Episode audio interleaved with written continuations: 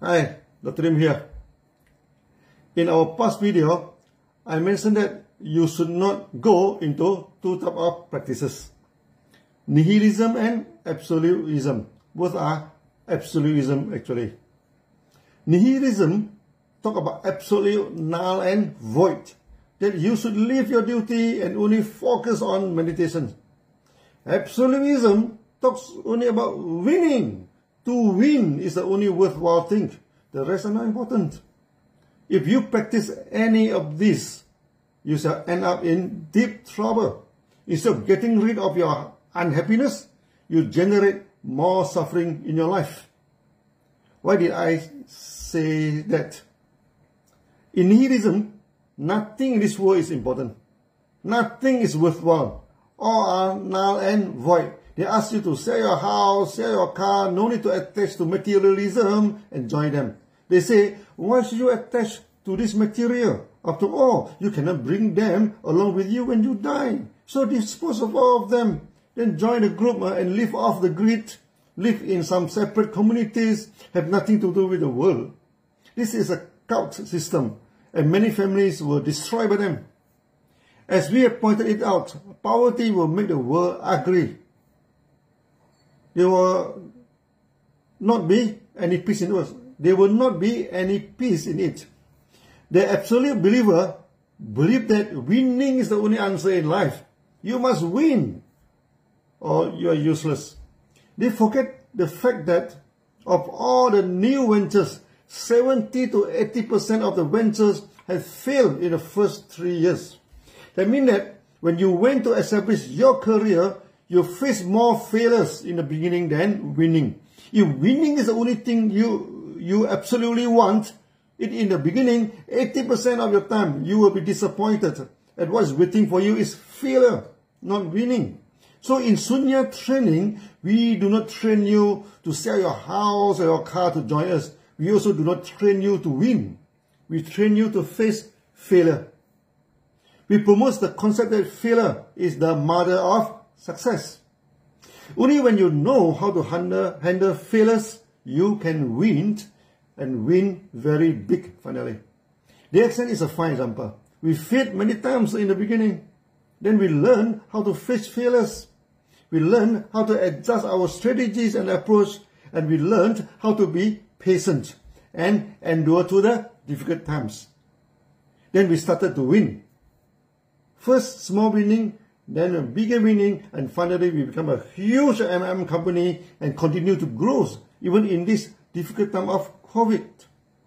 When COVID suddenly came, D X N recovered fast because we had prepared for a crisis in our management. We do not keep on talking about winning. We always ask ourselves, what if the factory is forced to shut down due to certain reasons? Many years ago, the board members were doubtful of my precautions. How can the factory be closed down? We give so much job opportunities to the workers. Many of them are happy with the company. We never delayed the payment of salary or even a single, for a single days. We have good relationship with the government and the authorities. We pay the taxes and we observe the law. We spread and build new factories.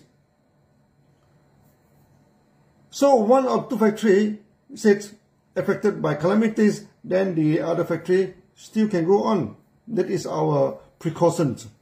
Now we have factories in China, India, Indonesia and Mexico. The chances for the factory to totally close down is near to zero. But I insist on assuming that what if, due to certain factors, all our factories are not able to function. As a result, D X N built up buffer stocks to prepare for any eventuality. Then suddenly, COVID struck. All our factories, whether in Malaysia, China, India or elsewhere in the world, suddenly had to shut down due to lockdown. We never find any shortage of products in the market because at that time we have six months of buffer stock.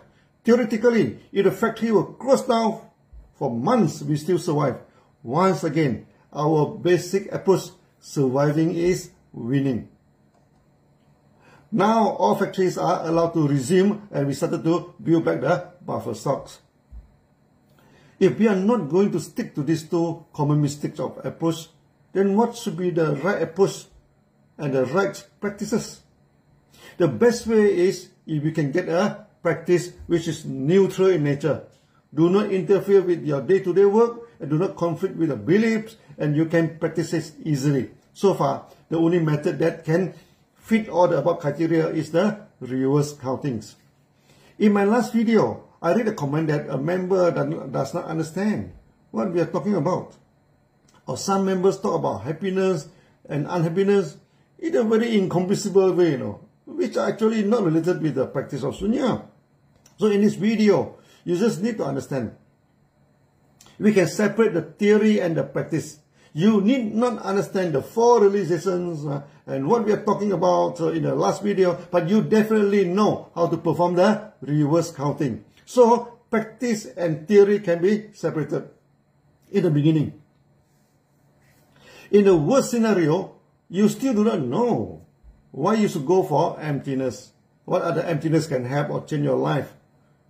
You just, you just need to know that the reverse counting can come to your mind and do away with whatever depression and mental problem you are facing. You may not need to know the theory now, but practice first, because through the practice, you will have some true experiences.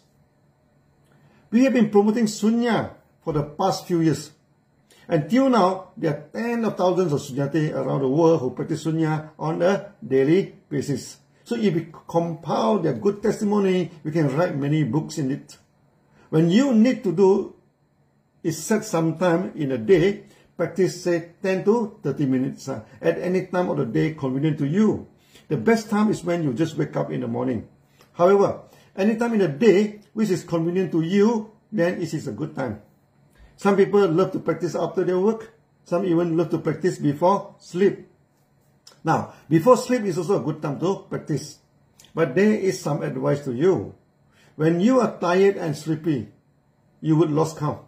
That is very common, and you should not worry about it. Some people, when they lose count, they extend, they exert themselves to count, no? Then suddenly become awake and cannot sleep. So if you wish to practice before sleep, you always lose count or lose sleep. Then it may not be good for you to choose the time before sleep. Try to practice an hour before that if you are facing such problem. For me, I travel widely and keep on conducting meetings. Sometimes after wake up, immediately go to work, no? Then before sleep is actually the best time for me to practice. After years of practice, I can enter into sleep easily, and it's not a problem for me. However, if I am very tired at the time now, I might even lose the count. So when you are tired, it is not a good time to practice. Even if you are a senior practitioner, you may still lose the count. There's nothing serious about that. Just take it easy as it happens to you. Many people are shocked when we tell them they achieve nothing in Sunya practice and there is no enlightenment in Sunya. However, this is exactly the key for real happiness. Let me explain. In Sunya, our main aim is peace and prosperity, where the real happiness is based. When we practice Sunya, we try to detach from name and form by using the reverse counting. We just keep counting the breath without any expectation. If you have expectation for some kind of spiritual achievement or some kind of enlightenment, your mind, your mind shall never really detach. It will attach to some name and form. Then it started to worship name and form. And it always deviated a Sunyati from a real practice. Eventually, he or she will become some kind of worshipper, which is actually no difference from statue worshipper. They were attached to name.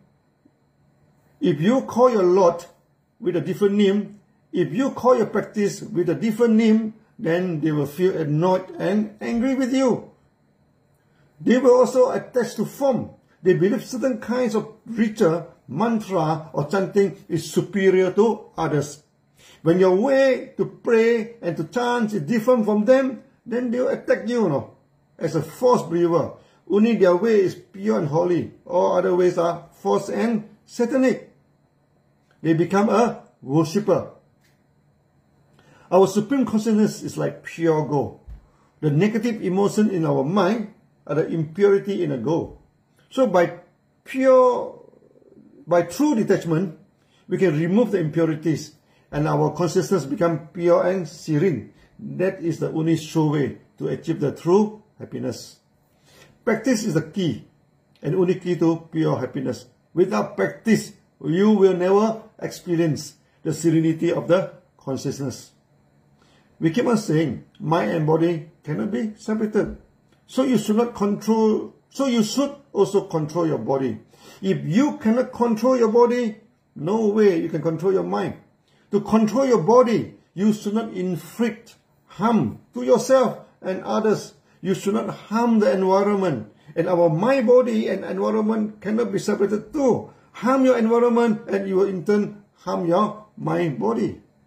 So for next video onwards, I shall tell you some story about my personal experiences and the testimony from many Sunyati.